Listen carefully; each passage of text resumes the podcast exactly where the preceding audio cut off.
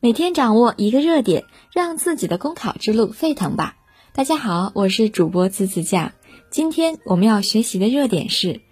高端家教受追捧，双减还需进行需求侧治理。双减之下，学科类培训机构被严格监管，但住家教师、一对一辅导等迅速滋生。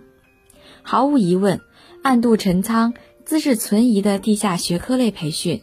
无论穿着什么马甲，都在坚决查处的范畴之内。之所以要对此类行为予以严肃整治，除了是为了落实双减方针，更是因为教育天平不容倾斜，教育公平更不能被金钱破坏。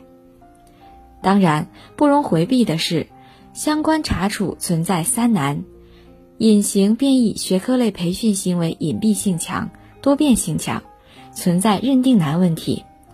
证据难以保存，涉及多个管理部门，存在查处难问题；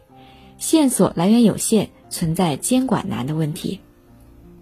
要从根本上治理私教问题，还在于从需求侧治理与疏导。一要推进教育评价改革，扭转唯分数论，建立多元评价体系，给学生创造多元的成才空间，让学生和家长有更多的选择可能。二要提高学校教育质量，减少家长对校外培训的依赖，要推进义务教育均衡，提高薄弱学校教育质量，要落实和扩大学校自主权，激发学校办学活力，开展个性化教育，还要开展高质量的课后服务以及社会公益托管服务，